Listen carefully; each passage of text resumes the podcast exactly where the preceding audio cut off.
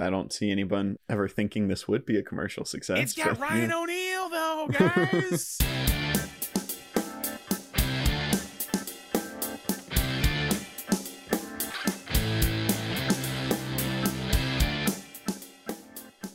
Welcome to an episode of Cinenation. My name is Brandon Sparks. And I'm Thomas Horton. And here on Cinenation, we discuss film genres and the tropes and stories within them. And this month, we are talking about the one and only Stanley Kubrick and the films that he created during his career. So, so Thomas, what have we talked about these past two episodes regarding Kubrick and his works? We talked about his background uh, as a photographer and then kind of coming up. And once he got started making films, kind of his obsession with moving the camera as much as possible, which I think we're going to see this week him kind of get back to his photographer roots. Um, we'll we'll discuss that a little bit more as we get in. But you know, those early films, he's he's doing this this crazy um, handheld camera work. He's doing these insane dolly moves that pass through like multiple rooms, um, and and then he's also doing very intensive lighting, very high contrast, kind of film noir, German expressionism style lighting. And then we and then in week two we got into his his big studio phase with uh with uh Spartacus and all of that kind of went out the window. You you you saw his style just kind of disappear to become the pretty stereotypical sword and sandal movie as as we discussed. And then kind of him take it back, get back into being somewhat independent and start doing the things that he wants to do and then you get uh Lolita and then with Doctor Strangelove as we said last week is the first when you're watching chronologically, Doctor Strangelove is the first film of his that feels Kubrickian. Whatever the term, there's this term Kubrickian that's come up to describe his movies. People throw it around to try and describe when a movie tries to be like one of his. I'm not entirely sure what exactly the definition of Kubrickian is. Maybe by the end of this month, we'll be able to uh, define that absolutely. But but Doctor Strangelove is the first one that just feels like it is from from a visual standpoint from a humor standpoint from the the themes that it's tackling from the way it's telling story it just feels like it's him putting his brain on display. And that's what i think the rest of his career is going to come to to be as as we'll see this week. Yeah, Strangelove is very much this like transitional movie from point one or uh, part one to part two in a way. Like it's it's very much kind of the like I've done these other movies. I've done the whole like Hollywood, like trying to do what Hollywood wants me to do. It kind of feels like to let me do kind of something that I want to do. And with Strange Love, it's it's very much kind of a. I mean, a lot of people. I talked to a few people about this when when kind of these past few weeks doing doing this, and everyone's kind of like, yeah, I really only watched like Kubrick from like Strange Love on. I've never Mhm. really watched anything before Strange Love because a lot in a lot of people's minds it's like Strange Love is that is the first one, and then onward is the like everything else after that is very Kubrick. It's like I have very few- Mhm. few friends, or I have some friends like have still never seen Paths of Glory because it's not in that period of what Yeah. people talk about with Kubrick, but it's arguably one of his best movies. Um, so yeah, but I think today as we get into this, we're that's this is like when you see like him fully formed in that way. Strange Love is that transitional period where like it still kind of has some Hollywood vibes to it.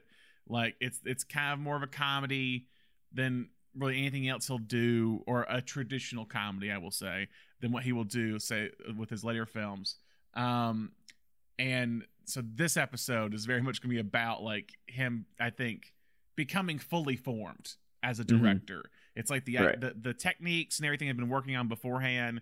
He kind of comes in with, and I'm almost raw a little bit with with Doctor Strange, and when it comes into this next film, which is 2001: A Space Odyssey, it becomes very honed, very refined, and he very much perfects the the his voice that he's trying to do. He's trying to Yeah. to showcase uh, in some way, and so that leads us into uh, into 2001: A Space Odyssey. So after releasing Doctor Strangelove in January 1964, Stanley began thinking about his next next project, and it's not for sure on when he began thinking about tackling a sci-fi film, but it, it in 64 it was on his mind basically. Uh, like several of his projects before, Stanley was looking for a writing partner to help him crack a sci fi story. He was advised by a friend to contact author Arthur C. Clarke, who had written several acclaimed sci fi novels and stories.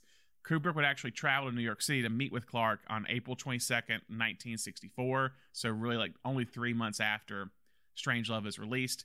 Uh, he met him at a tiki bar in New York to discuss the possibilities of a project at Trader Vic's is what it was. If you know Trader Vic's, it's yes, yeah, it's where they're at. The the the only existing Trader Vic's is in Atlanta. Still. Is it really? Yep, the, it's it's still open. Well, the gotta- one in Atlanta is still open. I gotta come there. mm-hmm. So they meet and they talked about kind of the possibility of working together.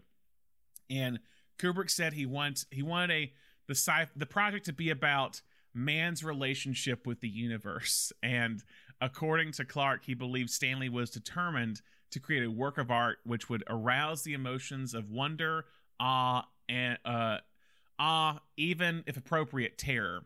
At the end of the day, however, Kubrick pretty much said, I want to create a really good sci-fi movie. Is basically what he said to Clarke. Mhm. Uh, Clarke would agree to work with Kubrick on the project, and with some of this, uh, there are like, kind of conflicting reports about how the writing happened a little bit. So the initial plan was to write a novel together before writing the movie, and Clarke gave Stanley several of his short stories he'd already written to be a possible basis for his for this possible sci-fi film. Kubrick uh, would decide upon a story called The Sentinel, which was a story about the discovery of an unknown artifact left by alien life on the moon's surface. Very much part two of this movie. Um, the duo would then begin to cherry pick from several of Clarke's stories, combining both of their original ideas and the pre existing material. When thinking ahead, they hoped to have the book be released with written by Arthur C. Clarke and Stanley Kubrick, and then screenplay by Stanley Kubrick and Arthur C. Clarke, essentially trading top billing.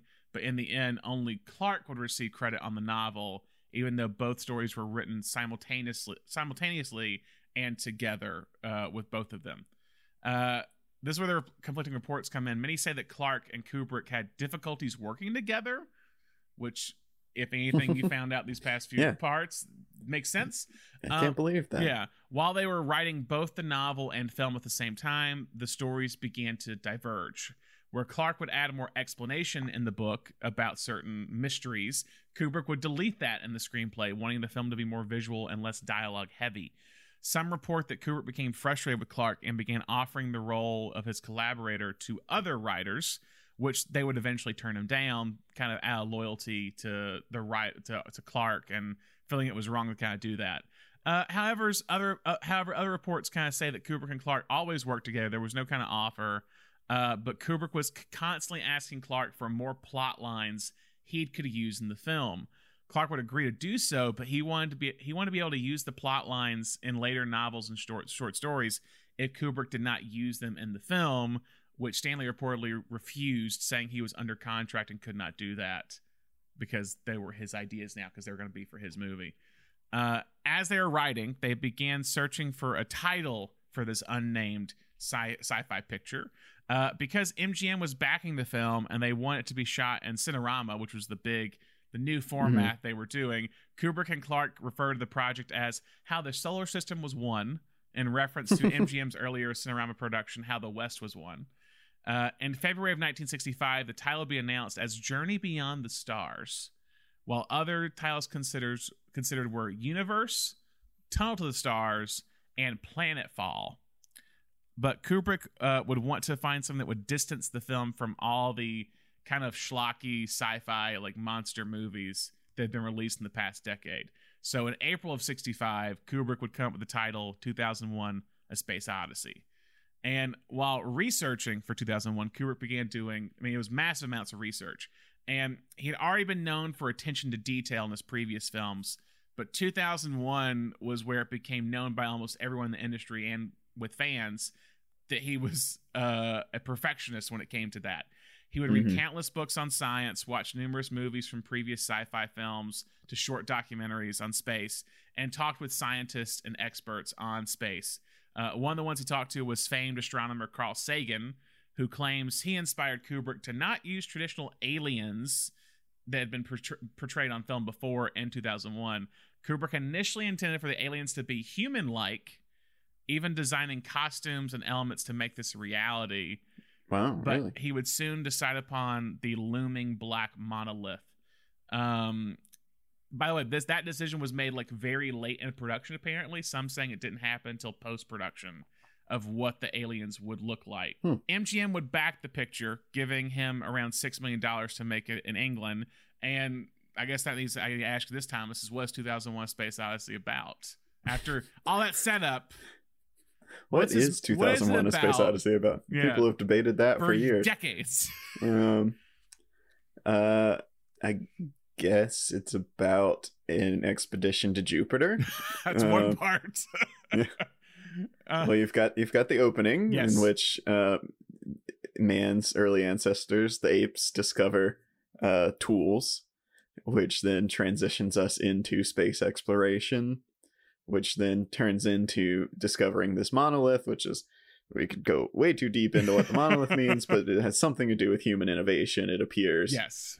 to people anytime we've we've crossed a major point in history and so they've reached the moon they've begun colonizing the moon and they find the monolith and it points them towards Jupiter so then we jump to a mission as it is about to arrive in at Jupiter and investigate you know this this signal that's that sent them there but but something something has gone wrong with Hal which is if you've never seen 2001 A Space Odyssey that's probably what you think the Yep. entire movie is about Yeah. but it's not Yeah, Hal Hal's not I mean, he's in there a while, but in comparison to the whole movie, he's not in there that much. yeah, it's probably the- it's probably about a a third. less than i'd say Yeah. less than a third a little Yeah. bit more than a quarter but less than a third Uh, yeah. I mean, it is three kind of stories, but the thing is is that the bulk of the movie is the third story. Mhm. Like I'd say probably like 88, I mean, probably like an hour and a half of the movie, hour and 20 is just the third story. Mhm. and the other ones are kind of the I think the the uh, of Man is one of the shorter ones uh, too. But yeah, it's very much this like what happens when when man evolves in some way when this new piece of information, to, new piece of maybe technology comes into play, and you're essentially tracking the history history of man from from ape to star child essentially is Mhm. kind of what it is um and eh, with all the big like thematic elements of human like uh, evolution and technology and AI and, and alien life forms, eh, eh, the the plot is just like, yeah, apes get a bone, they, or apes get a tool, realize what they can do with it, and then humans find a tool later on, and then they're trying to hone or like kind of hone that ability to use it in some way. It's like it's Mhm. it's not a lot plot wise. It's really just everything's at a distance. This is when like Kubrick begins to do everything feels cold in some Mhm. way, and you're watching kind of at a distance. Is when to it starts to happen. Two thousand one, um, but but yeah, it's it's a movie that is so. It's like I feel so pretentious when trying to talk about 2001: Space Odyssey sometimes, but like it's like it, it very much is like nothing looked or felt like this before this really essentially. Yeah. um and it still looks incredible. incredible. Like when i was i texted uh, i texted mark my my kind of cinematographer buddy. I was just like man when you watch this these shots are just insane. Like whatever Mhm. he's doing and it's like just simple shots like i i find when when he's shooting them like watch the the screen uh in the spaceship in the third story i'm just like Mhm. I've never seen a shot just like the way it's perfectly compo- like composed. The angle of it's amazing. The way you see the screen and the per and like say Gary Lockwood or whoever is in it, like it's just somewhat kind of insane of just how well it's done. Mhm. Um, and and yeah, so I guess it leads to like what what are some favorite scenes you have in this movie? Which I think I think it can be kind of hard to do because everything's so Mhm. non dialogue.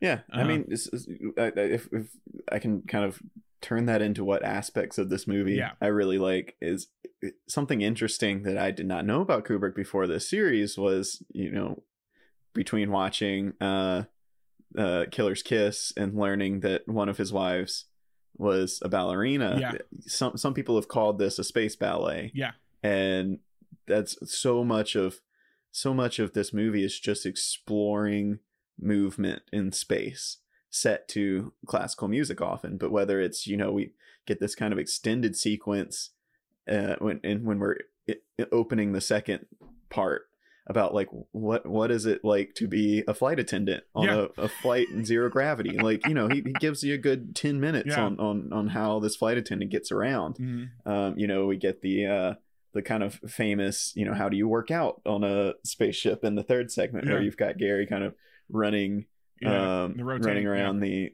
Spaceship. the the the the spaceship, yeah. Um, and then of course you've got all these kind of docking s- sequences where we're just watching these these spaceships go, or even when he's piloting the pod yeah through space. He's so fascinated. And, and it's not this time a, a lot of this movie is not about camera movement it's about mm-hmm. people's movement or a spaceship's movement and just setting the camera up and letting it all happen in camera but yeah so much of this movie is just and it, and it's also interesting i'm sure that, that carl sagan was you know involved at all because that does kind of feel like just this like complete fascination with like the physics of space feels like i'm sure kubrick had a lot of questions for sagan about that but yeah so much and it's and so ultimately there i mean obviously there are parts that are really chilling when the, when the score changes when Yeah. that when the monolith theme comes in Yeah. and you're like oh wow but but a lot of this film is like really relaxing Yeah. I mean, that's kind of. I mean, I uh, I'll bring this up later, but like it became kind of a stoner movie, like in Mhm. the '60s, because it's just like it's very much like um you're kind of relaxed, and then and then it gets crazy, and like when it gets the Stargate Yeah. sequence or whatever. oh yeah absolutely of course But yeah, no, I think you talk about the uh again just the detail of it all. You talked about the flight attendant stuff. He does that twice. He has two sequences about just like being a flight attendant in space, essentially. Mhm. Yeah, and it's fascinating and one that I find just so fa- yeah, going fascinating is like it's the second one where like literally people are having conversations and just music is playing over it, hmm and like you hear no dialogue, and it's just like it's like I wouldn't say it's a montage because it's not really the cutting's not a lot. It's very much long shots, long held Mhm. shots, and you're just like watching these people live. It's like the you had the one fly tent coming in with the food, and then and then he's asleep, and she goes to the other fly tent, and they chit chat for a little bit and give the food to her, and hmm then she she goes back in, she walks around the cir- like the kind of Mhm. circle. It's like it's just like he's he's he's fascinated by every little detail of what this possible life could be like. Yeah. And then and then it leads into like this this it's the spaceship the the the, the basically a, a, an astronaut's journey in a way. It's just so Yeah. kind of how different how different every story of the film is, but how it's still part of a collective piece. Yeah. And then uh, you know the third one, like we said, it it, it gets the most attention because Yes. it is kind of the longest, but it it's also kind of the most plot driven. There Yes. is kind of this in the in the second one. There is kind of this mystery of like what's going on on the surface of the moon. What's this guy going to to find out? But the the third one has a clear cut protagonist and antagonist Yes. and and rising and falling action and whatnot. But you know, as as as cold as as we say Kubrick has become in this era, it's I, still get really sad when Hal dies. I was gonna say the same exact thing. It's gonna it's done so well, and you don't you don't care about any of those people. You're like, wow, Hal just killed like five people, so I shouldn't feel bad. Mhm. But when he's talking about like basically being born, and Yeah. he's like, he taught me a song. Uh, Would you like to hear it? Daisy. Oh man, it, like, I I didn't really hit me until this time. I was like, well, this is kind of sad, and like it kind of breaks down. Like you got to think about it. Like he's nine years old. I think is what kind of shows. Like he's like he was Mhm. he was so he's like a child. Mhm. And then when you kind of hear that, you're like, okay, how's a kid, and like so he's actively doing things that like a kid would do. It's Mhm. like it's like it's like a kid keeping keep away or something where it's Mhm, like yeah. no no no guys you can't do that i know this is mine that's what it kind of feels like and yeah it's like the way it's the prolonged like droning of hal's voice going from like just deeper and deeper but yeah the daisy song specifically is just almost haunting Mhm. and i think initially it was supposed to be more of a it was supposed to be like ibm like an IBM machine or something. Like it was sponsored by IBM, and they didn't do it because because I think when when when Kubrick referred to it as like a psychopath, IBM was like, yeah, we're not doing that. Um, that that that raises a question. Does this movie have the Blade Runner curse?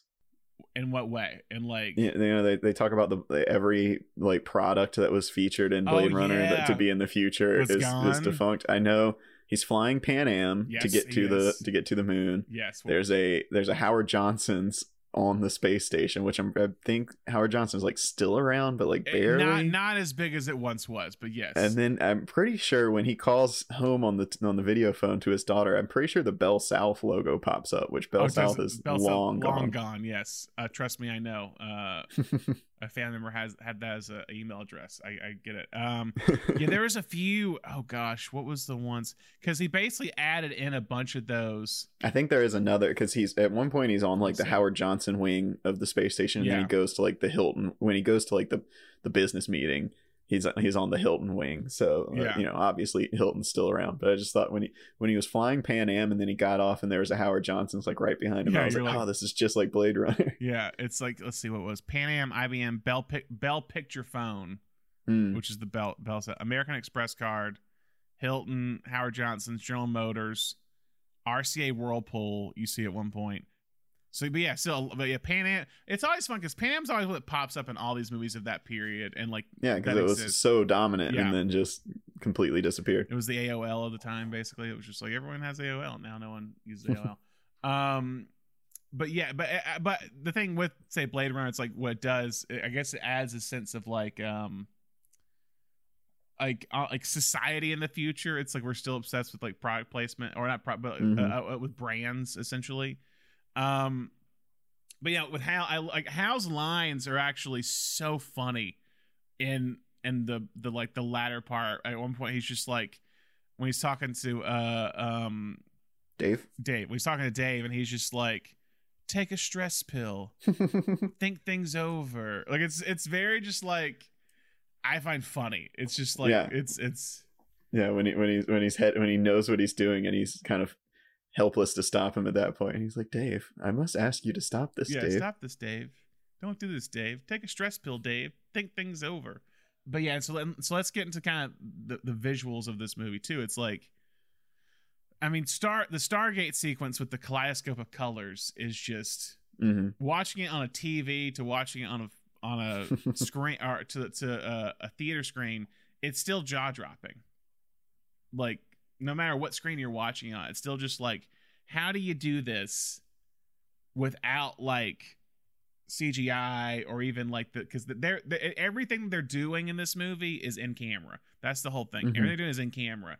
There's really not a lot of adding in post or whatever. It's like it's all done on the day in camera. It, and it's it's insane to see. Um and that kaleidoscope, the voyage through time and space is is really just I, mean it's it's it's I said it's jaw dropping. It's fascinating and just like I could see being a stoner who like gets high and you get to that moment, you're like, oh my god, this is the greatest moment of my life. but yeah, but I, I, what's funny with this too is like I feel like with 2001, it's so odd and why it's so. I don't know how to put this. It's like none of the actors who are in this movie like are really recognizable for the most part in terms of like mainstream Mhm. stuff. It's like Yeah. um like Keir uh Dullea who plays david uh, dave he's in like black christmas or david and lisa he's he's he's not in a lot of major things he's about to be in the Mhm. halo, halo show Interesting. wow. Or was in the halo show. So 86 but he, he not in a lot. So like you don't really see him in really anything else. Gary lockwood who plays the doctor um or who plays one of the one of the astronauts like he's in some star trek stuff and a few other things. A lot of tv stuff. A lot of these guys are like did tv for the most part not a lot of Mhm. films. So like it's just interesting kind of seeing uh, these people are like it, it's it's so it feels separate from everything else in his filmography in a way because of the cast it's Yeah, like if you look at yeah. all everything after this you have kind of a star or people who are recognizable if it's like Matthew Modine in Full Metal Jacket, But like here, it's like I don't really know anyone in this movie outside of this movie. So it's very much everything yeah. lives within this world. Essentially, is what I mean. Mm-hmm. Um, which is which is uh, interesting. So something I think we should note mm-hmm. this episode because it's really when it becomes obvious, but is Kubrick's use of, of classical music yes. and of using his fondness of using the same song kind of over and over again. Um, he, he, does kind of go between a couple of different kind of classical pieces in this one, but you have Swan Lake, you've got a couple other really, uh, you know, and then obviously also Sprach Zarathustra, the yeah what's kind of become known now as the Space Odyssey theme. Yeah. Also, um, also Elvis Presley's intro for his concerts after this movie. By the way, that's how he came. Oh. He came out to that every concert after this movie. So I, I guess he really loved this movie. I don't know. um, yeah. But um, I was I was thinking about it when when I because it's very apparent through this whole block of of these three movies this week, and I was like, well, is did he really just pick it up with 2001 Space Odyssey because he continues to do it throughout mm-hmm. his career. You know, we've talked about that in our um, Eyes Wide Shut episode, but I think the real beginning of it is Doctor Strangelove with the um, when Johnny comes marching home again. And every single time we cut to the bomber, uh-huh. it plays when Johnny comes marching home again every single time, and that's how he's just kind of like, all right, we're back in this plot line, and and that's something that you know he he always does. We'll, we'll talk about it in Eyes Wide Shut. It's like that one classical piece, and like anytime things get weird, it just like hits. You know, it's just um, and and it'll definitely come up in in Barry Lyndon. But um, but yeah, so. I think I think he really first started doing it in Doctor Strangelove with that one.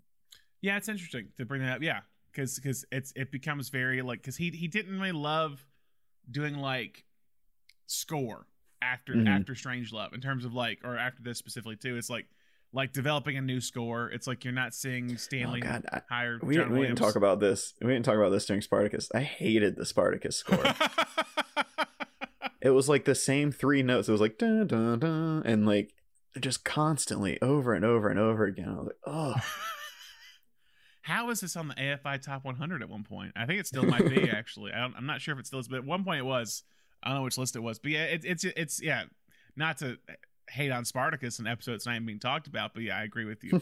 um, but no, yeah, it's like everything. Yeah, it's it's he perfects everything here. It's like mm-hmm. Strangelove feels like that transitional piece to get to this or whatever. It's like it's it's like you need you need revolver to get to sergeant pepper or something to do like very basic beatles reference but like you need kind of that early beginning to get to what people would consider the masterpiece or whatever that's uh, almost otherworldly. Um so production for the film began on december 29th 1965 at shepperton studios in england to shoot the crater excavation scene where they find the monolith on the moon. Uh, mm-hmm. the production would then quickly move to mgm studios uh, in, in england where it seems the rest of the movie or at least most of the film was shot. Everything was done on a soundstage except some part of the Dawn of Man when he's when the ape is using the bone to smash the the skulls, the skull basically, when he's practicing using it as a weapon or tool. Um, now, when talking about the technical side of 2001, we could spend an entire podcast episode just relaying the information on how they made everything, uh, because there are literal there are literally multiple books on that exact thing. But I'll just cover a few a few with this movie. Uh, the biggest to discuss in this film, the film's third story, when the astronauts are in the spaceship with the rotating set, uh, basically. In order to capture what was happening in the set without moving the camera, they created a Ferris wheel like set so the camera could be stationary and the set and the actors could move around it. When, when it came to shooting scenes, the actors are on the opposite sides of the wheel. They would strap, usually Gary Lockwood, in a chair while Dullea would move to move around the set essentially as the set moved around. Uh, it seems the most dangerous effect that occurred on set, however, was when stuntman Bill Weston attempted uh, the stunt when the astronaut is floating. Gary Lockwood's character is floating out into space. Uh, mm-hmm. Apparently, they did not poke holes in his spacesuit for when he was spinning around in space. And while, even though he wasn't actually in space, but while oxygen was being pumped into his suit so he could breathe, there was no place for carbon dioxide to go out No, so it no. was building up in his suit, causing him to feel lightheaded and almost pass out. According to Weston, someone told Kubrick they needed to pull him back in and stop the stunt, which, according to Weston, Kubrick replied they had just started and they, to, they should leave him up there to get the shot. Uh, Weston would soon pass out, and after coming back to, he began looking for Kubrick, who allegedly fled the set, uh, either feeling bad or afraid Weston was going to beat him up. And Weston said that was his plan. I don't know what happened there after that. Uh, production for the actors would wrap in September of 1967, but Kubrick would continue to work on the special effects for the film until March 1968. The last sequence shot with any actors would be the film's first sequence, which is the Dawn of Man sequence. While working on the visual effects of the film, Kubrick would receive help from several artists, including a young artist by the name of Douglas, Trum- uh, Douglas Trumbull. Uh, when prepping for the film, Kubrick had seen an animated film at the 1964 World's Fair in New York called To the Moon and Beyond. The company that made the film was called Graphic Films, and Trumbull worked there as an animator. Kubrick had hired Graphic Films to serve as like a visual consultant on the movie, but would later fire them as pre-production went on. Trumbull, feeling like he had already worked a lot on this project, found Kubrick's home number and called him up asking to continue to work on the film, which Kubrick allowed. Um, as production went on, Tr- Trumbull's responsibilities grew, becoming a visual effects supervisor, and he helped develop the famous Stargate sequence and the kaleidoscope effect. Um, Trumbull would later do like things like uh, Blade Runner, some of Star Trek. The Tree of Life was kind of his last big one. Hmm. Close Encounters Third Kind.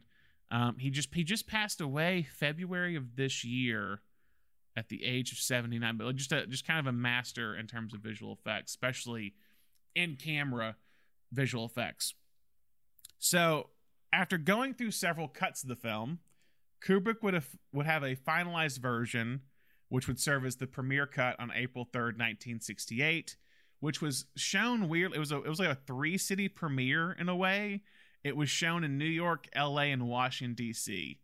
Um, it doesn't. This doesn't deal with the film. Just a side piece of information in terms of historical context. uh, Context in the world.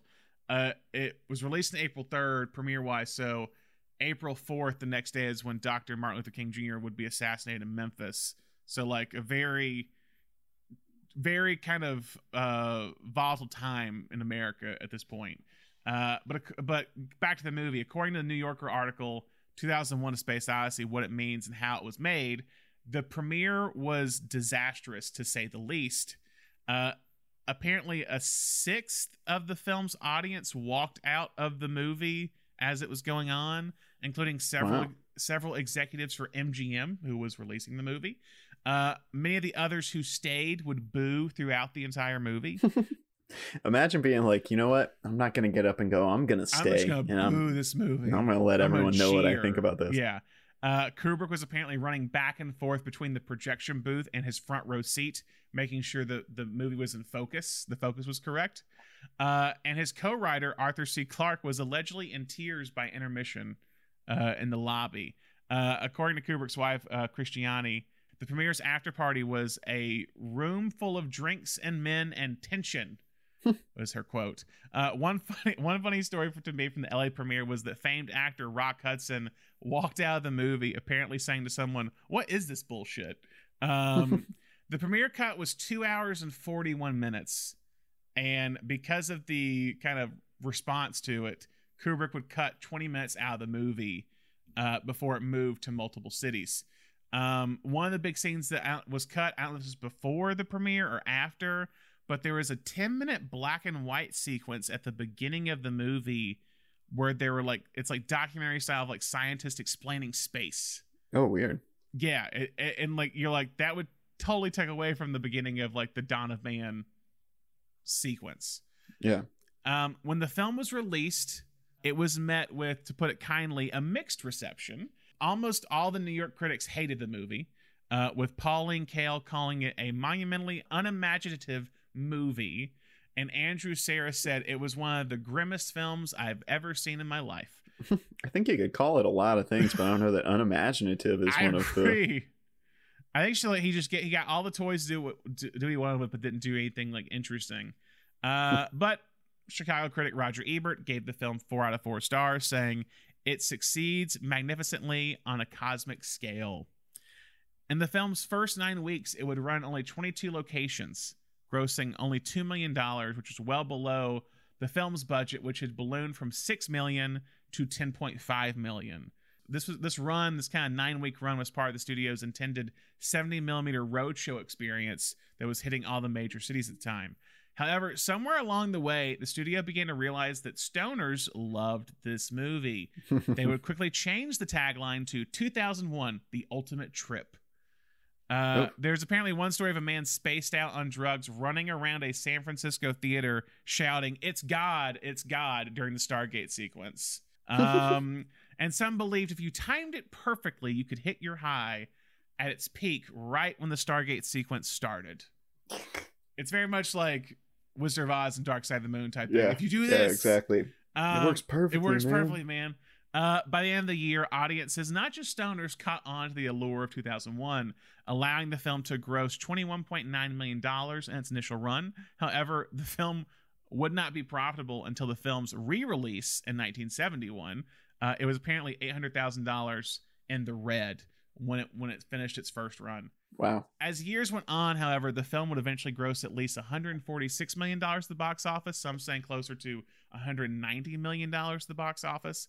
And it would eventually land four Oscar nominations in 1968 for Best Director, Best Screenplay, Best Art Direction, and Best Visual Effects. The film would win for Best Visual Effects, making it the only competitive Oscar that Stanley Kubrick won.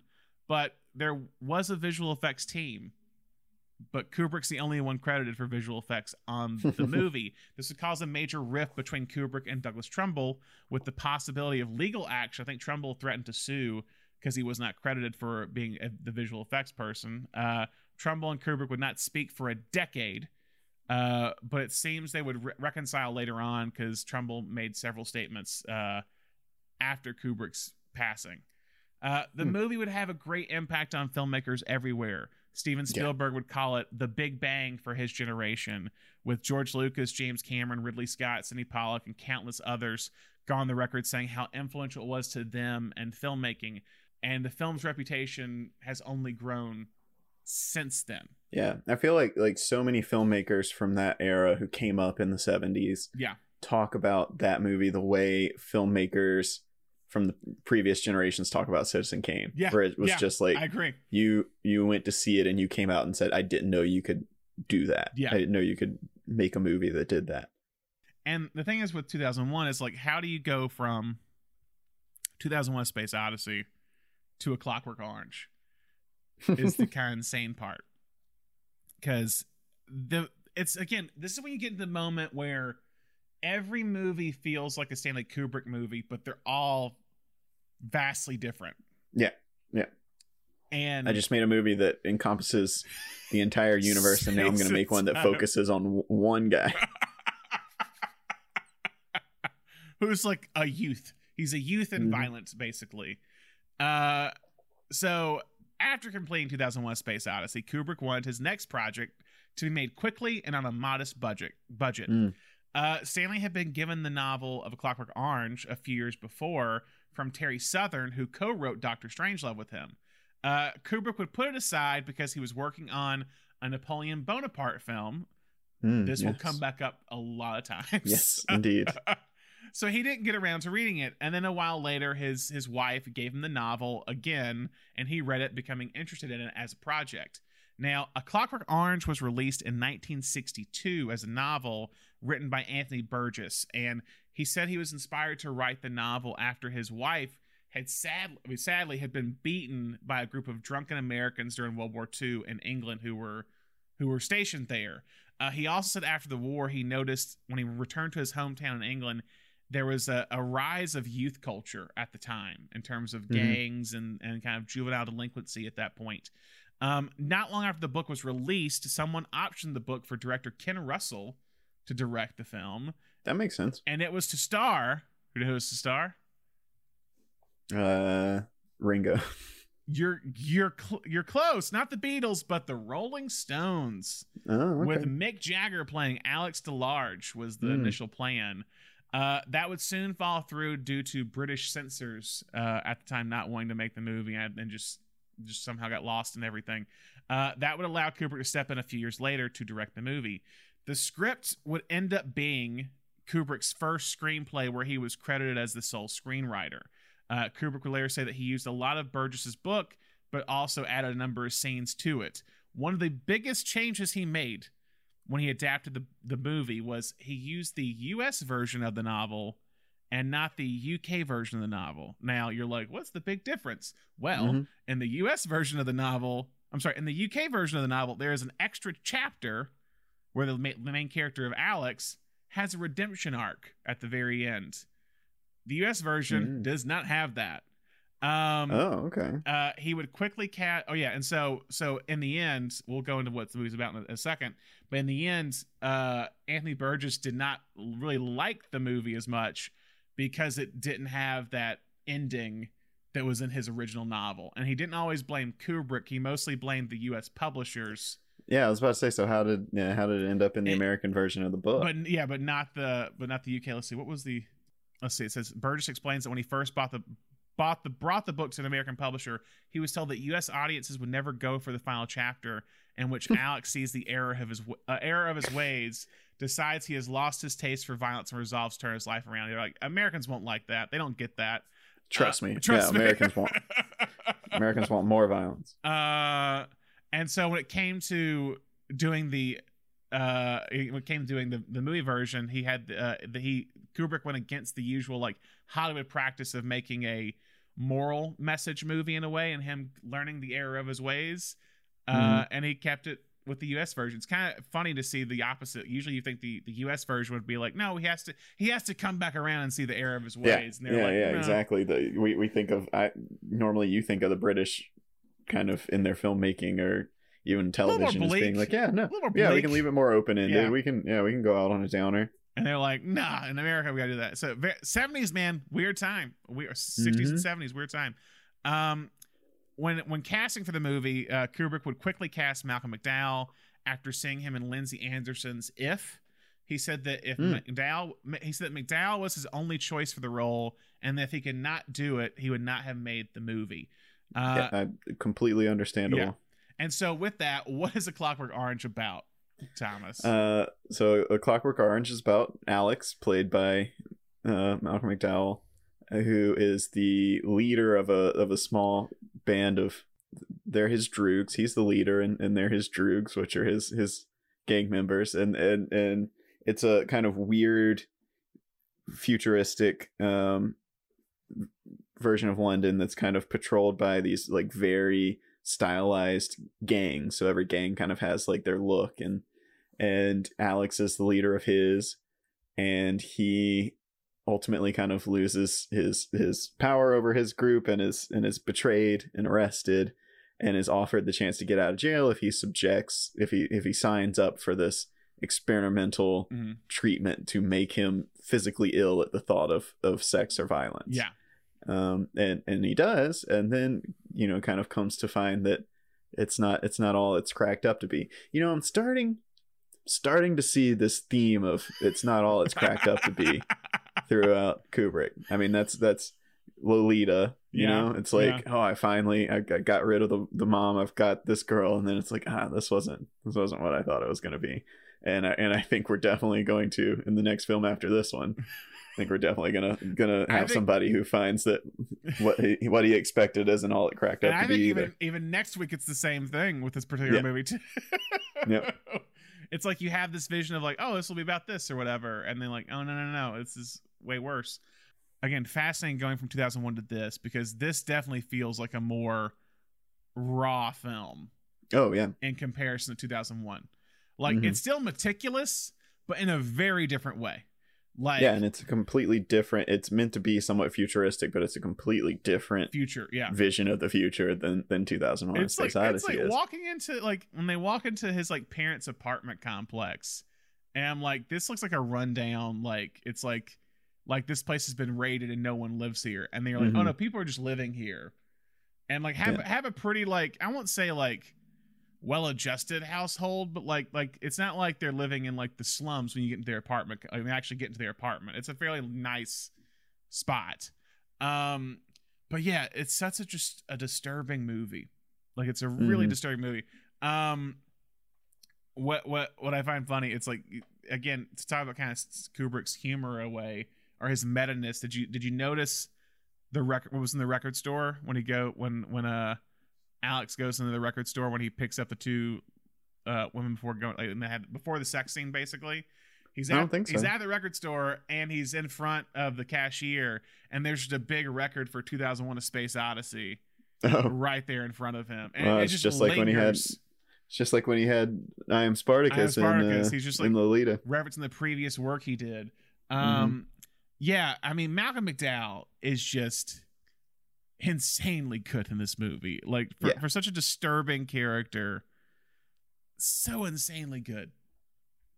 Yeah, it, he's he's got this. It's he's he's got this charisma to him in this Yeah. movie that you know it makes him such a kind of it. He's got this weird kind of boyish innocence that is what makes kind of evil Alex so chilling. You know, he's he's he's just having fun. Yeah. and, and like he's he is gleeful in in in in this violence and everything.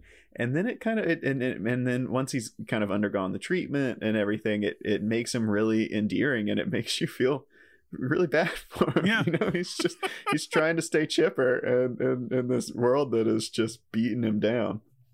And then you have like the ending when he's like in the when he, going jumping forward, like when he's like kind of like I feel like by the end, like he's almost like I won't say gotten worse, but you feel like there's more menace to him in a way, like kind of at Mhm. the end. Uh but I love the scene when he's like being fed the like the the food or whatever when he's like trying to eat it with I guess the the guy who's like giving him the pitch of what they're gonna do essentially, and he's just like so like uh, how to put it like he's so um cocky is kind of the thing at the, at the Mhm. end in a way of just like yep this is what's going to happen um but yeah it's like and even like even before he goes into the um the experiment it's like i feel like he's actually being somewhat changed by like being in prison weirdly.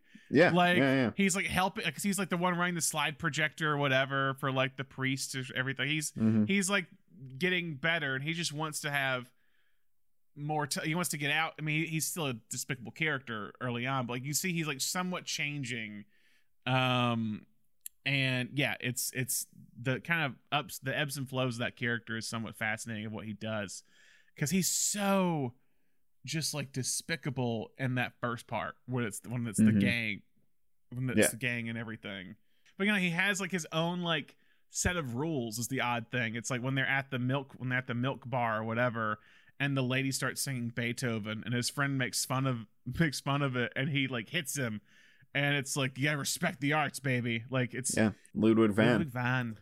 I think I think I Kubrick said cast him because like you can't or he said you can't teach someone to exude intelligence on screen, and he felt that McDowell did that Hmm. uh, as an actor.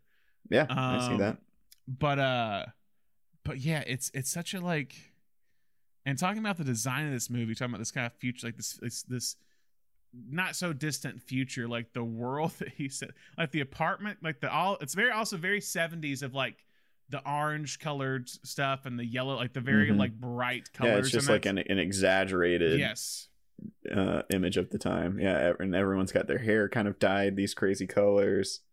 Yeah, that's that uh, that leads the question: Are his parents good parents? no, Okay, okay, I just want to make sure. okay, because No, like uh, his parents just felt like kind of like don't really care about him at all type thing and like Mhm. Once he moves out we got to get a board border in here to, to like pay the rent basically and then like he's now their son um uh and talk about uh, in terms of scenes one scene i like though not parent not parents but a parent like character is his like kind of parole officer or whoever Mm-hmm. yes yes yeah that guy's hilarious. He's yeah. hilarious. that first scene when you're like, I'm watching it, and he walks by, and there's just this like you see a, a, a kind of a a glimpse of a guy just sitting on a bed. You're like, wait, what was that? And then like Malcolm or, or Alex walks back, and he's just like, yes, how are you, Alex? Where were you today? Why are you not at school? You feeling bad? Yes. yeah. For for anyone who who has not seen the film, Yeah, it, sorry. it must also be stated that uh, it's it's oh, there's a lot of uh I believe it's Cockney slant rhyme. Yes. Uh, but just this like just just gibberish for for used for many things. Yes. But yeah, I forget what he says. Like his his, gully something Yeah. instead of like stomach ache. Yeah. Your gully hurts. Yes, yes. You'll be, you'll be just right by by evening. Yes. Uh, He just constantly. It's it's. Oh man. And I just be like, yeah, this is funny as hell. We got to keep doing this. Um, but yeah, and but like, so, and with all that, because so to go with kind of just the the way he structured this and the way and this is part of the book too, but with the journey of Alex, like you said, when he when Alex goes from like getting out and having to go through and like he he go, goes to the experiment, he's somewhat cured. And it's that kind of that third act where like everyone that he dealt with before going in, he has to deal with again. Yeah. And they're all like just so upset with him. So if it's like you have the vagrant who sees him and basically like turns on him as like you're the guy who like beat me up and like gets the all the other kind of like vagrants to like kind of go after him and then you have when he runs into like basically his old buddies this is also a very interesting kind of point of view uh perspective his old buddies that were the violent ones are now cops Yeah. in, Old- in his old droogies. his old droogies who were violent as he was are now police officers and Mhm. what what's the first thing they do we're like oh yeah let's beat the hell out of you and possibly kill you because they're like dr- trying to drown him basically Yep. um and yeah and then he ends up meeting the the the, the kind of the character the the uh, the writer whoever that he saw before that when he attacked and invaded the house the house of him and his wife um and just the way they kind of turn all these characters on him it's like Mhm.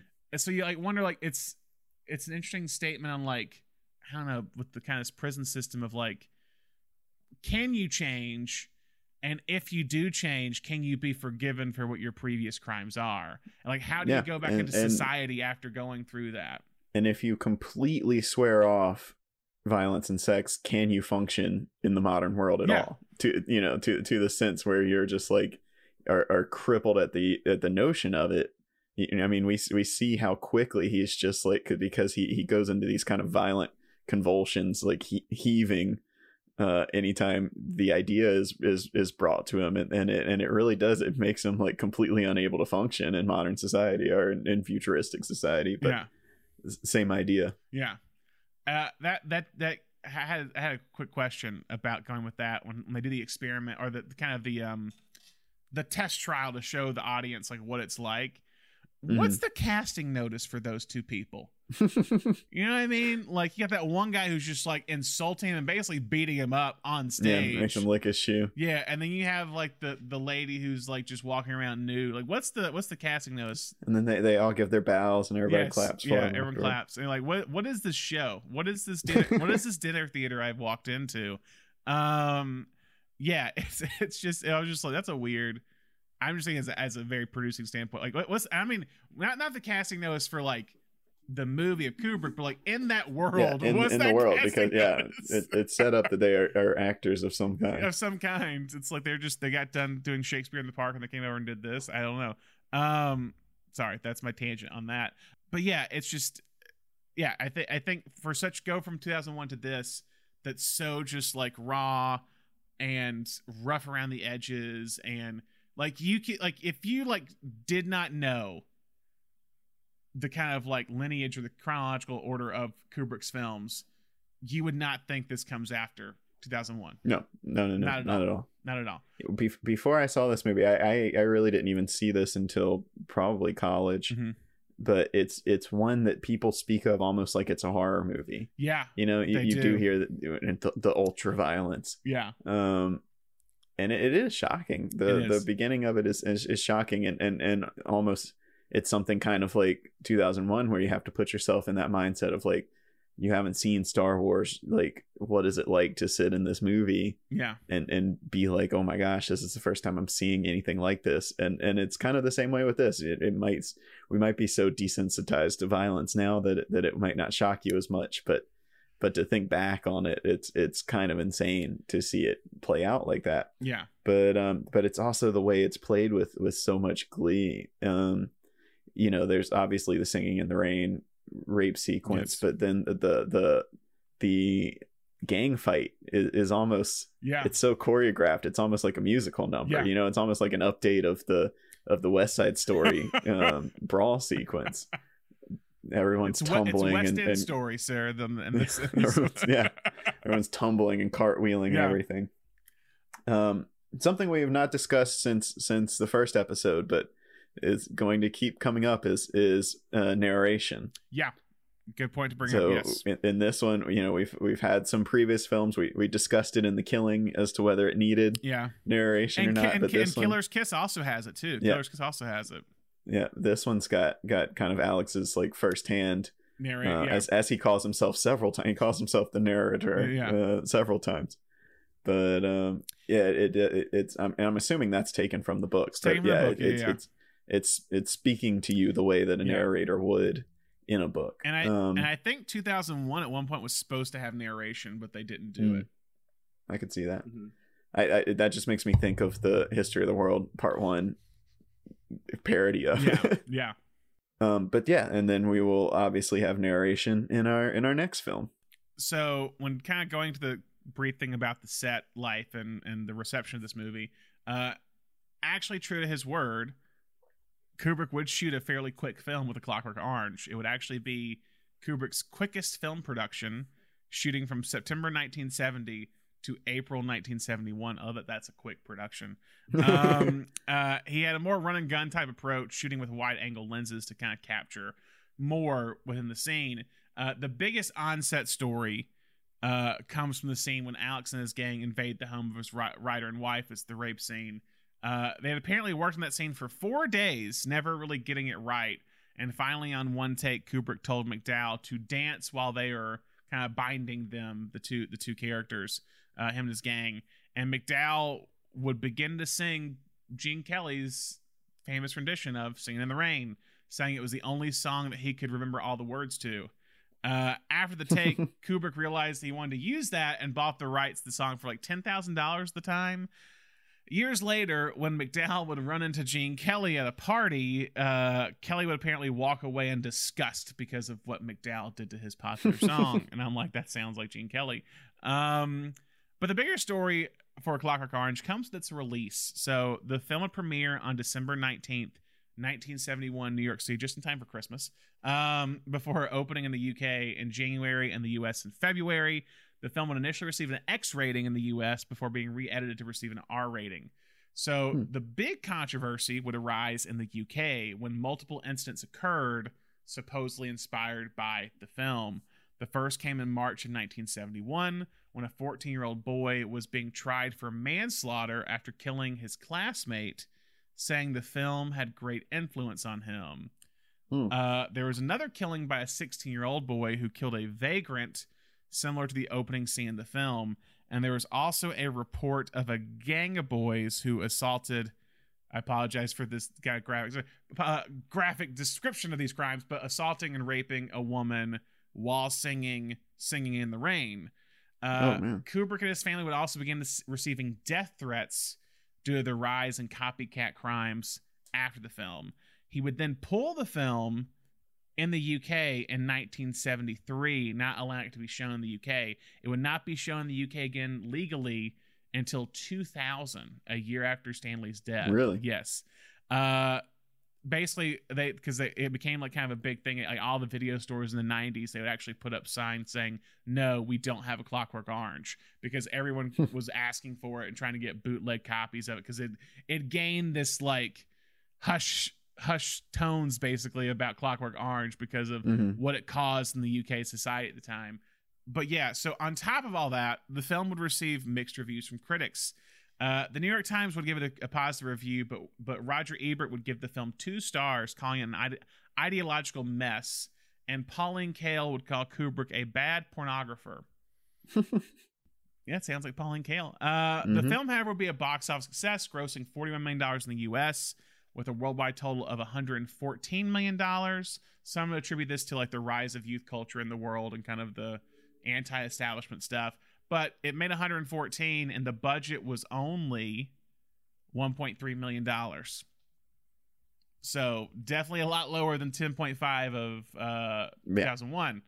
Um, so it would also receive four Oscar nominations in 1971 for Best Picture, Best Director, Best Screenplay, and Best Editing. Surprisingly, Malcolm McDowell would not receive a nomination for his performance, which many were shocked by at the Yeah. time.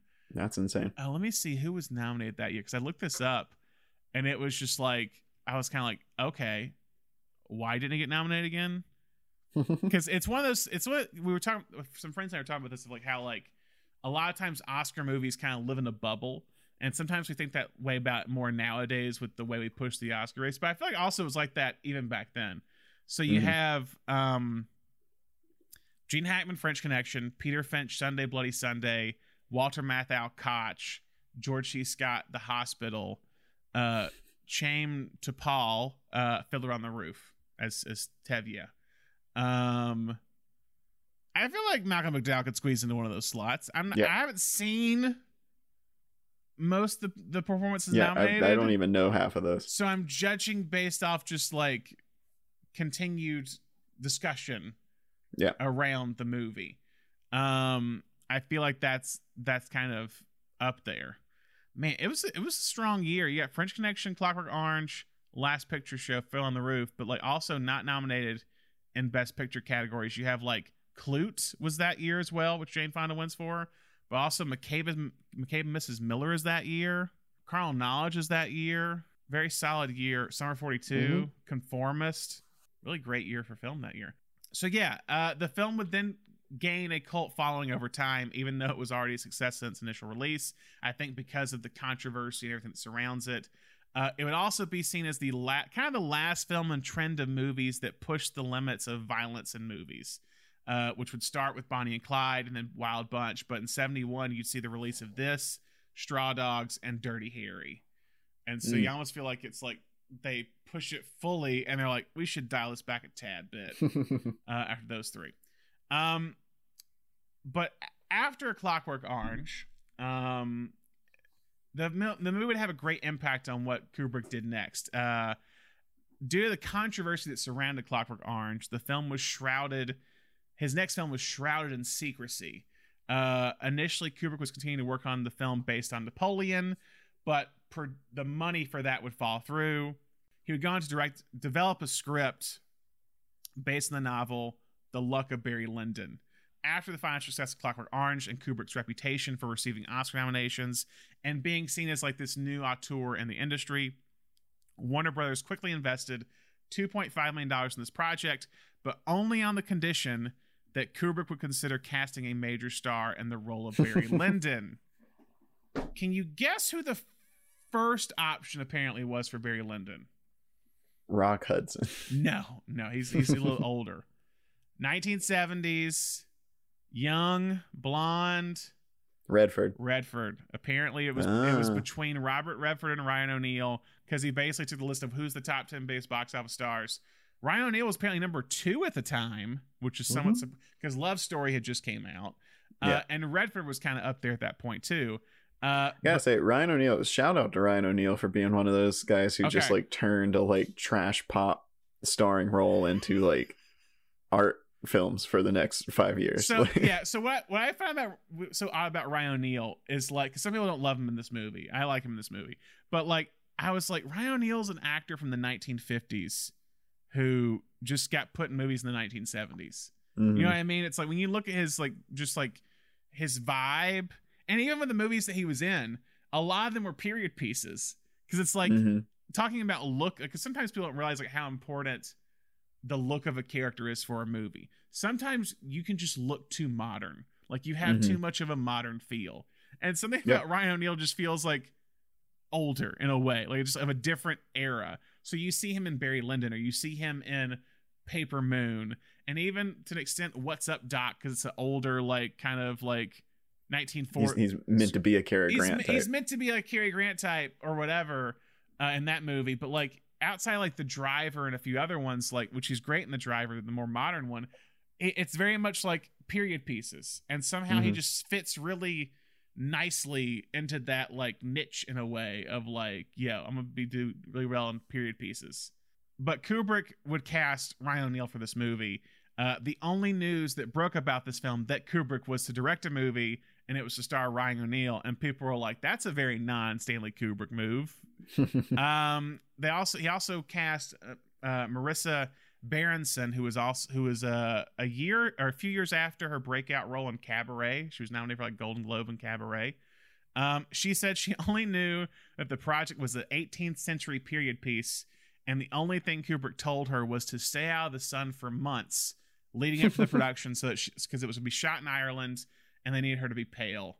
Um, so what is Barry Lyndon about, Thomas? With all that, uh, Barry Lyndon is is kind of an epic, a, a lifetime epic yeah. of a of a young young Irish rogue who through various mishaps and, and misadventures works his way up to almost almost being British nobility, very, very, nearly being British nobility. Yes. But but just kind of the yeah misadventures uh, of his life that lead him to to this place. It's very much the anti Alexander Hamilton story, is what I would say. Like it's mm. it's a joke, uh, but like Hamilton comes in, it's very similar. He rides up the ranks, but doesn't quite get there, and he kind of kind of falls back down, and a big duel happens in his life. So it's very similar to Barry Lyndon.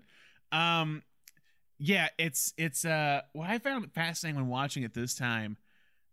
I thought about the weird similarities to A Clockwork Orange for a movie that's so different. Because let's like be real, Clockwork Orange, the plot really gets in the hole, gets gets in the hole or comes into fruition when uh when he kills the the woman the the like the cat lady or whatever uh in Clockwork Orange and like that's mm-hmm. when everything changes and like he has to go to jail and he's sent away blah blah.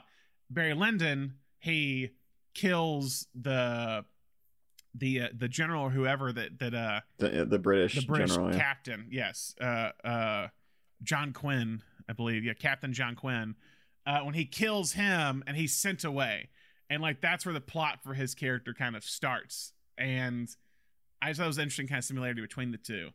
Um mm-hmm. but yeah Barry Lyndon is a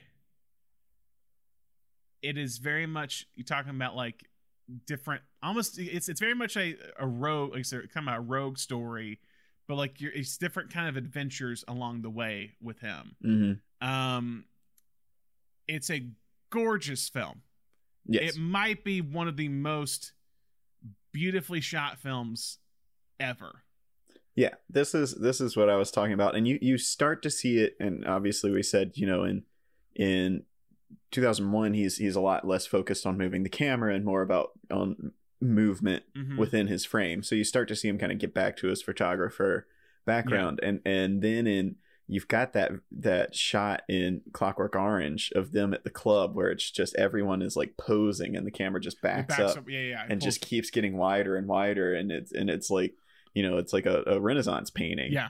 And then this movie is just it, to to steal a phrase, every frame is a painting. Like it's every scene is built around these shots that could be a a, a, a work of art. Yeah. And, and and so many times he just he'll he'll open with these frames and you're like oh my god and then he just kind mm-hmm. of lets it lets it kind of sit and, and and breathe in that frame and it's and it's so different from his you know his handheld stuff it's so different from his kind of the killing like dollying all over yeah. the place it, it's just he is composing the perfect frame every time mm-hmm. and then he's just kind of gonna let it let it play out there yeah he, he looked a lot at uh william hogarth it was an english painter it was it was a lot of realistic portraits is what he did um mm-hmm. and that's what he looked at for this but yeah uh, what talking about like the you said the camera it's like what i find fascinating too is a lot of it is like very stagnant very still and almost like he has the kind of like camera zooms a lot of times mm-hmm. too with these like very long camera zooms. Mm-hmm. But then he's will talking about just the choice of how to shoot a scene. He will then shoot certain scenes handheld in this movie. Oh yeah. So like some of the war stuff. Yeah. Anytime yeah, yeah. there's some a fight, anytime there's a kind of like, like the, the, fist fight, the big fist fight between Ryan O'Neal and that big dude mm-hmm. is all like handheld, and you're like, oh.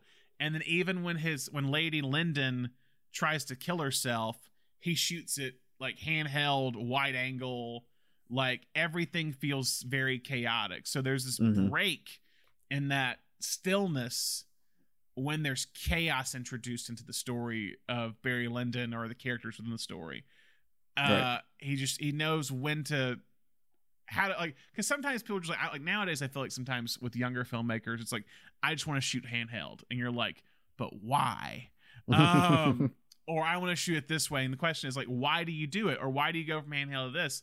And with a filmmaker like Kubrick he very much knew when to go to handheld for the story purpose and when not to and when to go on a tripod or when to do a zoom or when to do a dolly. He was very much aware of when to do certain things and that was kind of key. That's what's key in being a great filmmaker is knowing when to change the the kind of structure or style or just do something different how to break Mhm. it how to break up uh your your pattern um but also not completely not be completely jarring to what's going on Yeah, yeah. And we were we were also talking during the first episode when we talked about his kind of high contrast uh, photography about how that would change once his he started working in color. And I think this is one of those uh, you know, his his later stuff like Eyes Wide Shut is very soft as well, but this movie is so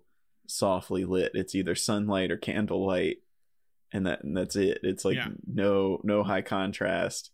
Um yeah, it's yeah, like it it is one of the most beautiful movies I think. Yeah.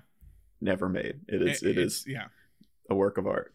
Because they yeah it's it's just i mean when you watch this it's like i mean it's a long movie it's like it's, a, it's Mhm. three hours and five minutes but like it, it- it's and, and that was kind of we'll talk about that later but that was a big critique of the movie is that like it felt like paintings a lot of times Mhm. and some would say it's a it's a gorgeous artistic thing and some would be like this is boring and i think this is a movie that like you really just have to be in the level of like the vibe of it because like Yeah. i i feel like his movies can be cold and distant and this movie does have that but there's also a weird like warmth to certain moments in this movie i don't like Mhm. it's just I, I don't know how to explain it um because uh, lyndon is like barry barry is this kind of um it's a fascinating character because of just how it's like uh, any character any actor would want to play this type character i feel Yeah. like It's, we're we're not we've we've followed him almost his entire life, Yeah. and we're never completely sure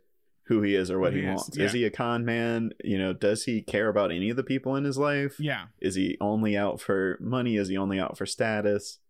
Um, yeah, he's he's he's very hard to pin down, Yeah. and so those moments when you do get uh, real emotions from him are are very affecting. Yeah.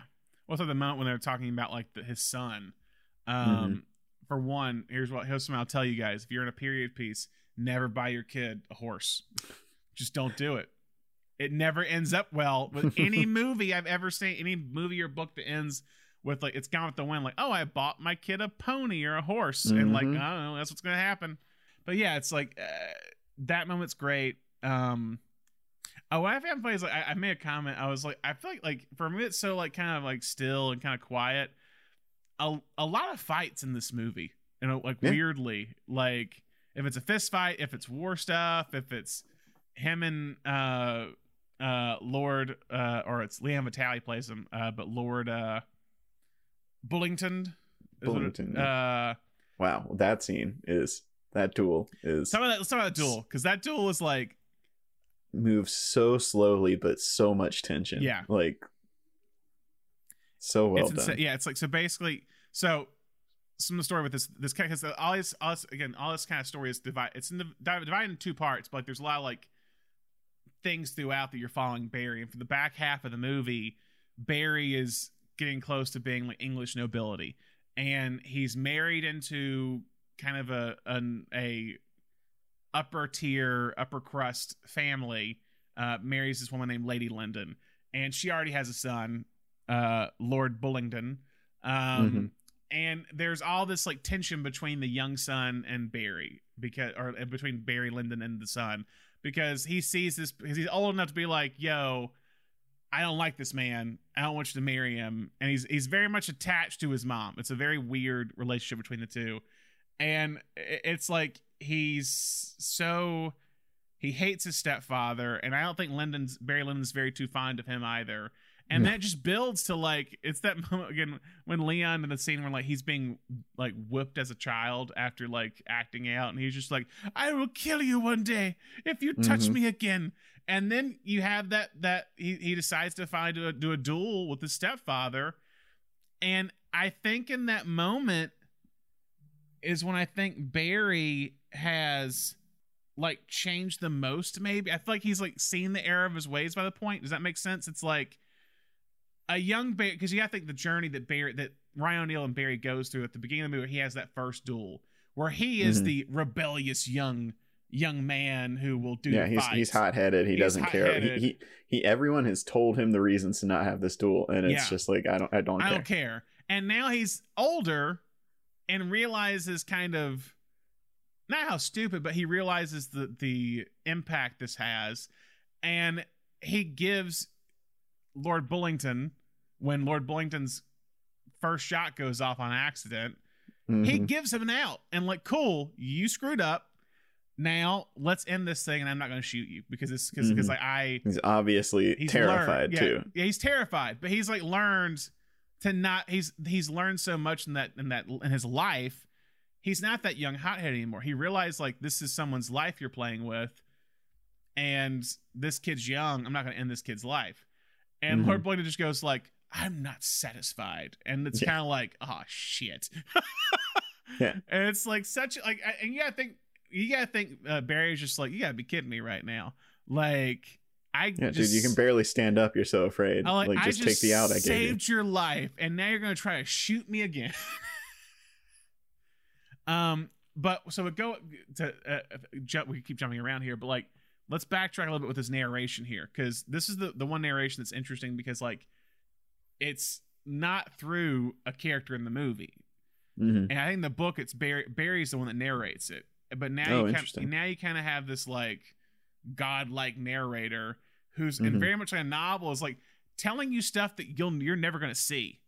Like it makes it actually comments on Barry's death, which you don't see in the movie, when he's just Mhm. like, yes, he will die one day alone and penniless.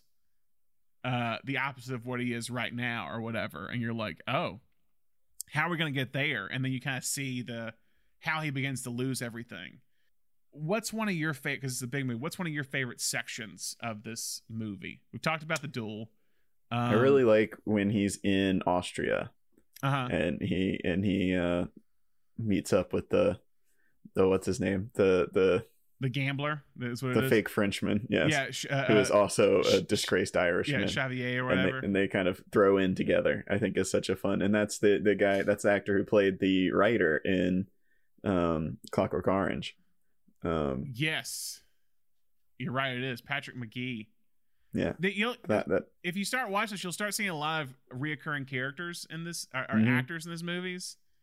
Um, one big one is oh god, what's the dude's name? He's in. He's oh yeah, Philip Stone. So Philip Stone is Alex's father in A Clockwork Orange. He is Graham, who's kind of like, I guess one of Lord Bullingdon's guy. He's the one that basically kicks Barry Lyndon out at the end of the movie. He's just like, yeah, mm, he wants you guys to leave and he'll keep paying you. But he's also uh Delbert Grady in The Shining, who's in the scene Oh, uh yeah. the the red the red bathroom or whatever. So he was in three of his movies. Uh but he's he's in this one as well. Um but yeah, I love the kind of like the gambling through like city to city type thing and the Mhm. kind of play they have of like how they can like give each other signals. Any other scenes, anything you want to say about Barry Lyndon?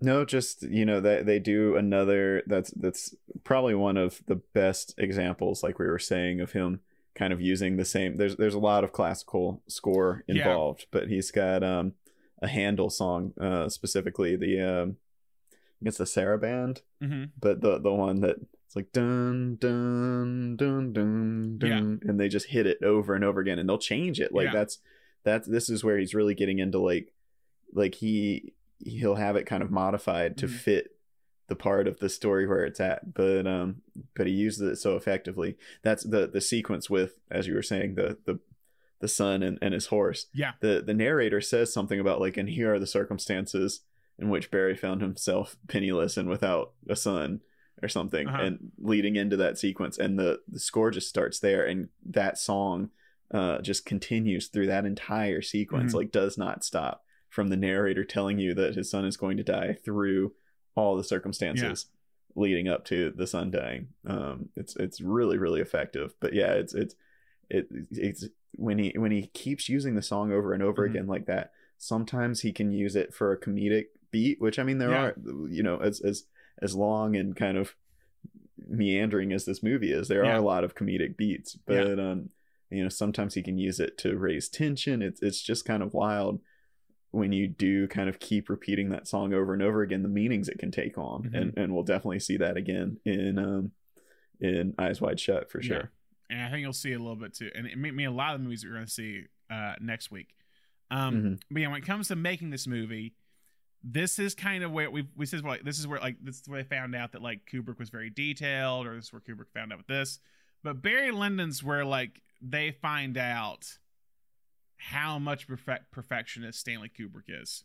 Mhm. So principal photography for Barry Lyndon. Can you guess how long it lasts? Let's see if you can guess, guess days. oh god uh Three hundred. 300 shoot days 300 shoot days. Oh my god Spring 1973. Well, I don't know about shoot days, but it's like it 300. I think maybe just calendar days. Oh, okay. It's spring 1973 to early 1974 with a break at Christmas. Uh, wow apparently, one reason why I had to shoot a lot of it in Ireland, uh, there's a rumor that Kubrick was on the IRA hit list for directing a movie with uh, featuring English soldiers in Ireland. I'm sorry, it moved from Ireland to England. This it was after a certain point. After a certain point, actually, they moved from Ireland to England because he was directing a movie with English soldiers in Ireland. Um, but for most part, they shot in Ireland because of the the architecture that was still available in Ireland. So a lot of the places they're at were still were still there. He uh, would use his production designer Ken Adam, who was the production designer on uh, Doctor Strangelove again, and they would be very particular about what they kind of designed for this movie. Also, to, another name to mention in terms of his collaborators, uh, he used John John uh, Alcott as a cinematographer. John Alcott had actually started as a as a replacement on 2001: Space Odyssey after the DP had left at one point. John Alcott would shoot 2001, and he would actually be Kubrick's more most consistent collaborator in terms of cinematography because he would shoot parts 2001. He would shoot Clockwork Orange. He would shoot Barry Lyndon, and I believe he would shoot The Shining as well. Um, and the only reason he probably wouldn't shoot more is he passed away in 1986. Yeah, very hectic shoot. It's also this is where he became known for doing the uh, ungodly amount of takes that he would do. Um, so apparently he would shoot usually 20 to 50 takes per scene. Um, it's been claimed that Kubrick shot over 100 takes of the scene in which Barry first meets Lady Lyndon. Ultimately, uh, O'Neal became so uh, exasperated with said practice that he faced Kubrick at one point and said, All right, I'll tell you what we'll do. You act out my part in this scene, and then I'll imitate you. Um, Kubrick It's exactly what you're not supposed to do Yeah. when directing Kubrick reckoned that O'Neal was merely being insolent, is what it was. Um, and then one big thing they did is to talk about the kind of the cameras in this movie, uh, to get very technical. But they um, essentially used lenses for cinematography that were supposed to be used by NASA. Uh, that was to develop to shoot like uh, the Apollo moon landing and kind of just like s- essentially things in space. They would use to shoot specific scenes, specifically when there was candlelit scenes, because they wanted to use, for the most part, all natural lighting. So the candles they used would have like three wicks on each candle, so it was like way brighter than what it should be. And they would shoot it with these these uh, very fast lenses, uh, as it said, as it's called. Um, but it developed through NASA, and they actually had to kind of develop the technology or the lenses to kind of do this uh, movie. Going back to the AR, the IRA thing, it was Kubrick received received a call one day saying he had 24 hours to leave the country um, because of him possibly being on the IRA hit list. Is what it was. Um, they thought it might have been a hoax, uh, but he got the hell out of there within 12 hours, basically. yeah yeah I think Um, don't challenge that yeah. yeah, and I think they were filming a certain part. Uh, it had to be canceled due to like 14 bomb threats that were made on the production. Jeez. Out of all the movies, okay, out of all the movies that Kubrick has made, This is the least this is offensive. the least offensive one. And in terms of like what I think would get like that would cause like violent outrage, but also I wasn't around the 70s to know what the England and, and Ireland uh, um, yeah, yeah. relationship I was mean, like ult- at that ult- point. ultimately, it, I think it it doesn't come out as pro Irish or English in any way, but but you can that- understand yeah, if if in in that time you you get word that they're shooting a movie about the English army, you know, they're they're staging these big scenes with the English army. You're Yeah. like, nah, I'm not having it. I'm not. I'm not doing that. also, I ta- I mentioned Leon Vitali, who is plays Lord Bullingdon uh, Yeah. in this movie. Leon would later be Stanley's assistant um, for the rest of his career. Still does stuff actually for Kubrick's estate and his film filmography. Uh, he acted for Kubrick and and uh, and Barry Lyndon. And talk about he. I remember because I've met him several times at the video store, and I asked him about Barry Lyndon of how he how he how it was, and he goes, when we got the script for Barry Lyndon basically the script said like exterior Irish field, and then when you looked at the scene, it goes TBD, and then he's like, and then when you kept reading, every scene had to be determined under the under the headline. So basically, he literally was just kind of like making it up as he as he went along. Um, and so when the movie was released, it was also a mixed reception. If you couldn't have guessed. Um, many people some people would say it was like boring and tedious many people compare compared it to it's a it's a movie you put on your bookshelf saying it's a good coffee table book essentially uh, Mhm. yeah it was la times the motion picture equivalent of one of those very large very heavy very expensive very elegant and very dull books that exist solely to be seen on coffee tables uh, ebert would give it three and a half out of four stars uh, saying it's almost aggressive in its cool detachment. It defies us to care. It forces us to remain detached about stately elegance. This most this must be one of the most beautiful films ever made. Um, so yeah, very mixed. Um, it would gross um thirty-one point five million dollars at the box office against eleven million dollar budget. okay. Um, it was not the commercial success they hoped for. Um, but I don't see anyone ever thinking this would be a commercial success. It's got but, Ryan yeah. O'Neal though, guys. um, but it only made nine million dollars in the U.S. Did better overseas, specifically in Europe. Um, but as time has gone on, the movie has been reevaluated. With many people saying it's again, some people think it's one of his best. I think Scorsese said it was his favorite Kubrick movie. Surprisingly, um, Ebert even gave it a higher rating upon rewatch. Um, and that's so going off that because I heard Kubrick talk about this because I think it was a lot based on like Pauline Kael's reviews. He made a comment talking about how like I don't understand a critic because how can you analyze and judge a movie just on one viewing? So you can tell he's not too fond of critics in this period in his career. Um, Mhm. But it shows he's somewhat right because essentially this movie after multiple rewatches, people begin to realize just how kind of complex the character of Barry Lyndon in Barry Lyndon is, and not just the technical side of the movie. Um, but yeah, and it's also now called, or in 2020, the Irish Times named it the greatest Irish film of all time. Well, look at that. Look at the turnaround there. uh, the film would be nominated for seven Oscars. It would win for best scoring or best original song score. Oh god, the, the the musical score categories were very odd. So it won for best scoring, original song score, and adaptation or scoring adaptation. Very weird title for a musical score. Best cinematography, best costume design, best art direction. It would be nominated for best director, best screenplay, and best picture. Let's see who it lost against. Who it lost to. One Flew Over the Cuckoo's Nest. You want to talk about a great year in film? Okay, I'm gonna read you these read you these nominees real quick. One Flew Over the Cuckoo's Nest, Barry Lyndon, Dog Day Afternoon, Jaws, and Nashville. Yeah, it's a hell of a year. That's a hell of a year. Um, Yeah. So it, it's now being reappraised, and some I said some are calling it's one of his best works, or it's at least kind of the more like the lesser known masterpiece. Some might say Yeah, out of the Kubrick's, absolutely. Kubrick's career. I've, I've spoken with plenty of people who like love Kubrick could go off on so many of their movies, and I'm like, oh, and Barry Lyndon. They're like, what? it's usually like some people that don't even know it exists. I think it's one of the last ones people come to in that in, the, in this period. In this period, I think it's the last one they come to because I think Mhm. when looking at what to attach to, it's like you talked about in the first episode about like there's no really good like entry point for Kubrick, Mhm. and I think Barry Lyndon's like the worst entry point for anyone who's doing Stanley Kubrick. It's like if you're young, you weirdly might gravitate towards a Clockwork Orange. Sadly, for some people, it's like it might be like you like this ultra violent, like world, dystopian, futuristic world. Um, or it could be The Shining, or it's or it's like the comedy satirical nature. It could be Doctor Strangelove, or if you love the science and the kind of wonder, it's 2001. But Barry Lyndon's just kind of like it has that Pauline Kael approach of like, do I really want to watch a three hour art show? Mhm. But it's way more than that, is the thing. Um, anything else you want to say, Thomas, on these three movies? What what are I we seeing? What are we seeing at this period of time with his influence with this period? What are we like?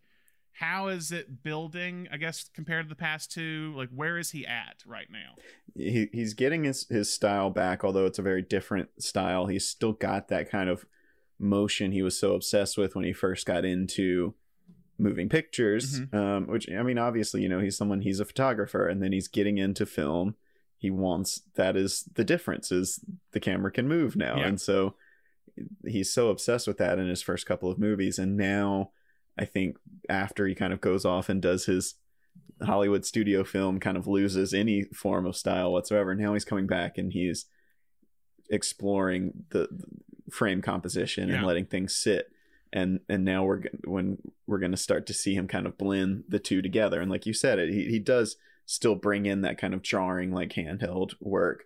And and then obviously next week we'll see some a, a new form of, A new of form. handheld filmmaking Yeah, um, but then we're also really starting to see that that classical music influence come in and kind of using uh, uh, needle drops, but classical music needle drops. yeah, and um, and and yeah, you're, I think now we're really in the Kubrickian era where he's just he's just making what he wants to make, and and none none of it is like we say user friendly. He's he's not concerned about the audience in any of this. He's he's just kind of making his vision, and and you like it or you don't like it. Yeah, and I think too, looking at this period again, looking kind of Pauline Kael kind of commenting on this stuff and other critics, it's like uh, he's he talked about how he's kind of like the big and like influential guy for the new Hollywood movement in some way. He's that transitional person between old to new. And Mhm. like because of that, I feel like because he's seen as kind of a little bit older voice because he got started that way, everything Mhm. feels like mixed in some way. It's like if someone did a Clockwork Orange and it was their debut, I think it'd have been looked at a little bit differently. Yeah. Same with 2001 or something. Like, but I think because he had already been known, I think people were just questioning what this, these things were by this older. And in some case, like, because I think he's 40 by the time he's doing 2001 or something. So he's he's he's up there in terms of Hollywood years at that point in time. Um, but yeah, he's gaining more freedom essentially in this era. I think post Strangelove, all these movies are successes either financially or awards wise. Mm-hmm. Um, not always critically, but finally, it's like Clockwork's a big hit. 2001's a being a big hit. Um, Barry Lyndon is a is a, a minor hit, just not as successful as they hoped.